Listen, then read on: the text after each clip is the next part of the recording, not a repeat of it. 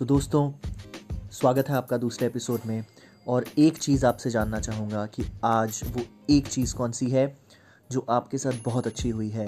आ, मैं अगर मैं अपने बारे में बताऊँ तो सुबह से लेकर अब शाम के वक्त है इस इस समय सात बज के तीस minute seven thirty P M मुझे सुबह से एक चीज़ रियलाइज़ हुई है।